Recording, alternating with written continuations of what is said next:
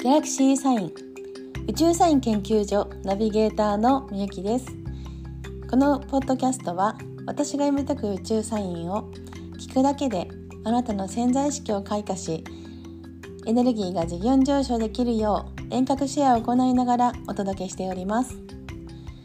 えー、今回はエピソード43ということで、えー、11月30日の双子座満月の宇宙サインを読んでいこうと思います。えー、今日ですねちょうど今11月30日にレコーディングしてるんですけども今日日付が変わってすぐ1時17分にですね、えー、双子座に月は動きましてそして18時29分に双子座8度で月食の満月になります。はい、えーと、今回ねこの月食というのは、まあ、繁栄月食になっておりましてまあ、今年ね、えっと、月食っていうのは日本からは3回見れるんですけども、まあ、大体ね、あのー、今回は繁栄月食が多かったですね。えっと、1月11日9月6日に続く今回3回目11月30日の、えっと、夕方から、えー、夜にかけてですね繁栄月食が、えっと、起こります。えー、食のね始まりはだいたい16時32分ぐらいで最大が18時43分終わりが20時53分頃と言われていますので大体どこもですねこれあの今回日本ではない場所で起こるのであの同じ時間にね起こると思ってください。ちょうどね夕方あのーこの日の入りというか月の出前なので月食が起こってるなっていうのはちょっと分かりづらいかもしれないですね。まああの月の明るさをねこう見てみるとあ今がちょうど欠けてるのかなというのを感じでわかると思うんですけどももしかするとまあ裸眼ではね少し見づらいかもしれません。はい、あのですが、えー、見えなくてもですねあのもともと満月っていうのはパワー強いあのエネルギーを発してるんですけどもさらにこの食っていうのを挟むとよりパワフルになるので、まあ、そういう風なねあの意味で今回聞いていただければいいかなというふうに思います。で今回ねこの今年の双子座満月の特徴なんですけどもまず月食が伴う満月ということになります。それからさそり座の彗星とヤギ座の3天体、えー、冥王星木星土星この3つがね、えー、調和しています。そして、えー、そのヤギ座の冥王星とこの双子座の月そして冥王星とヤゲ座の太陽があの同じくねアスペクトを組むんですね。で、えーと、さらにねあの関係してるのが大牛座の天王星とさそり座の金星も、えー、ポジションですしお羊座の火星と双子座の月もねアスペクトを組むという形でちょうどねあの満月のラインと、えー、天王星そして金星のラインがねしっかり、えー、クロスをしているっていうちょっと印象的な、えー、空模様になっています。私結構あの世代っていうのをあの結構重視するタイプなんですよ。ですからあの太陽からえー、土星までの、まあ、いわゆるもともとの太陽系って言われてたメインのあの惑星のみでですね、えーと、リーディングする先生もいらっしゃると思うんですけども私は自分自身がなんでこんなにこの例えばね過去の上司たちとかと違うんだろう考えとか行動とかそれすごい謎だったので、まあ、本当にこの宇宙サインを頼りに、まあ、仕事をしてきてるんですよあの会社員の頃から。まあ、言ってもね皆さんその何がどうかっていうのを説明できるほどではなかったので当時自分だけがこの星にこんなに影響されてるんだっていうふうに思っていたのであのもともとね自分がそのちっちゃい頃から、まあ、いろんなもの見えたり感じたりあのするタイプだったんですけどまさに今その私のところでは今得意としているというかあの皆さんのねあの、えー、アドバイスをさせていただいたりとかであのサポートしてさせていただいてるその未来をちょっと見えるっていうところがあの多分特徴だと思うんですけどその見えるっていうその見える方がちょっと普通じゃなく、まあ、あの結構リアルに見えたりしてるので、まあ、その辺りがねそのこの宇宙サインとは関係してるって思ってたのは、まあ、自分だけだったわけですよ。ですけどねこうやって今あのリスナーの方たちもね皆さんその辺歩いてるあの全然何星占い知らないとかいう方たちもみんな宇宙サイン勉強されているのでだったらこうやってあのお伝えできる方が何かねこう必要とされる方もいらっしゃるかなと思って今年の夏至にこの、えーと、ギャラクシーサイン始めたんですけどもこのね、えっ、ー、と、夏至、蟹座の日食からスタートした、ちょうどね、1年っていう周期の真ん中にあたるのが、今日のこの双子座満月、えー、11月30日月食なんです。はいすごくね意味があるなっていうふうにまあ一人ですごく感慨深い感じなんですけども、えー、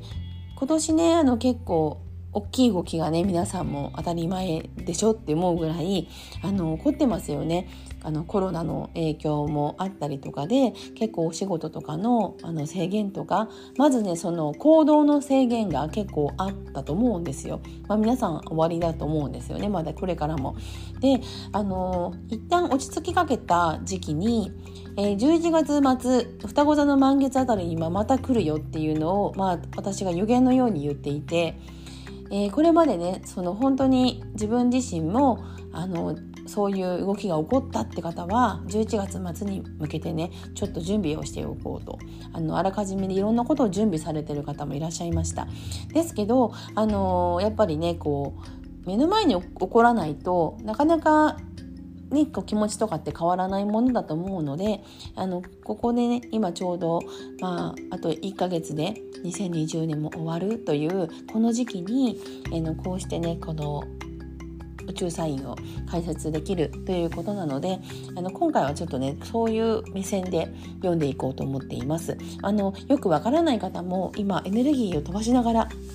お届けしているので聞いてるだけで構いませんちょっと気になるような言葉とかがあったり、えっと、あと時期とかはこういうのなのかなと思えばあの来年のね手帳とかも用意されてる方もいらっしゃると思うのでそう言ってメモをしてくださればあのそっちの方にね動いてきてそしてあのいい感じであのハッピーなあの毎日が送れるような形で言っていただけると嬉しいなと思っています。はい、えー、先ほどお伝えした蟹座の日食あたりのこの周期のちょうどピーク点、えー、まあ、天井部分にあたるような形が今回の月食なんですね。で、えー、この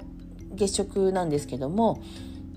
実際、まあ、夏前あたりにはまだぼんやりしてたようなことをこのあのー、数ヶ月でね具体的にいろいろと着々と進めてきてると思うんですね。でその着々と進めてきて準備をしているっていうのを大事にしていただきたいなと思います。であの今回その天王星と金星が、えー、っと配置をとっているので今までの過去の自分の価値観っていうのがガラッと一新されるっていう時になってます。なので、あのー、私はこうだからとか言っていると、もうずっとそのままになるよっていうのを、あの、くどくどと私はお伝えしてるんですけども、やっぱり、あのー、自分の中で、前はそうだったかもしれないけど、もう、新しい価値観を、えっと、見つけて自分のエネルギーにを変えていきたいっていう方はこういうタイミングをね大事にするといいと思います。はい、あの本当に本気で取り組んでるっていうのをとってもねあの冷静に見てる惑星があるわけですよ。ですから人頼みとかねあとはその自分ができていなかったことをね棚にあげたりとかっていうのは全部こうあのちゃんとやってるっていうサインがねあの厳しく見てくれている感じなのであのしっかり取り組むっていうのがすごく大事です。でその時にね大事なことがあって、えーと、このこれからの動きっていうのは自分だけ良ければいいっていう方、まあ、そんな方いないと思うんですけどでも結構いるんですよ。しかもあの結構有名な先生とかは自分がどうやったらその安定して収益取れるかとかね、あのー、毎月もうなんかね1,000万とか2,000万とか、あのー、稼げるかみたいなねもうそういう感じの、と、エネルギーだと多分ですね来年に入って大変なことになると思います。ちょっと大変なことになるだろうなって方はそのなんかまあね私の中でも何名か浮かぶんですけども、えー、ちょっとね、まあ、そういう方はね全然その私が大事にしている意識のところがもう閉じたまんまなのでまあ多分何をアドバイスしても伝わらないかなっていうふうには思ってるんですがあの今これを聞いてくださってるね皆さんはしっかり自分のあの意識の部分あの見えないねあの意識の部分をしっかり開花させてそしてあのこのこう半年ぐらい取り組んできたこととかやっぱり大事にしていかなきゃいけないなっていうところで今から自分の本当の本気度を試せるっていうもってあのしっかりねあのワクワクしながら進めていくようなことを考えた方がいいかなというふうに思います。であの12月1ヶ月はもしかすると人生でもう指折りの記念すべきいろんなあのことが起こる可能性がすごくあります。で終わってみて分かることもあると思うんですよね。で、あのー、自分がなんかどういうところでテーマか分かんないっていう方はもうモヤモヤするぐらいでしたらあの個別セッションで全部解説させていただきますのであの申し込みください。悩んでる時間が本当にもったいなく、えーと、思います、えー、なぜかというともう時期がずれてしまっていると受け取れなくなるんですね。で周りの人がすごいうまくいってるのを見てなんかこう焦ったりとか、まあ、ジェラシー感じたりとかそういう風になってくるわけですよ。そうするとね自分じゃなくて周りのせいにしたりするんです。あの人があのこううまいことしてくれなかったとかねもう全部自分がやってきた行いの結果にしかならないのでですからあのハッピーな形でハッピーなエネルギーを回しているとハッピーな形で自分にも返ってくるっていうところがまああの本当にシンプルにえーと、大事にすべき点ででこの双子座の満月っていうのはどんな方とつながってもう売買する人はどんな人たちなのかっていうのが結構明確になる時です。ですからあの自分が大事にしたいこととか大事にしたい人一言ね、あのー、お声がけいただくなり何かねその自分の中でアクション取れることをやっておくともっとエネルギーが上げられるかなというふうに思います。ですから自分に自信を持って、えー、お伝えしていくっていうのを大事にされることをお勧めしたいと思います。では、えーと、今回はエピソード43、えー、双子座満月の宇宙サインでした。チャオ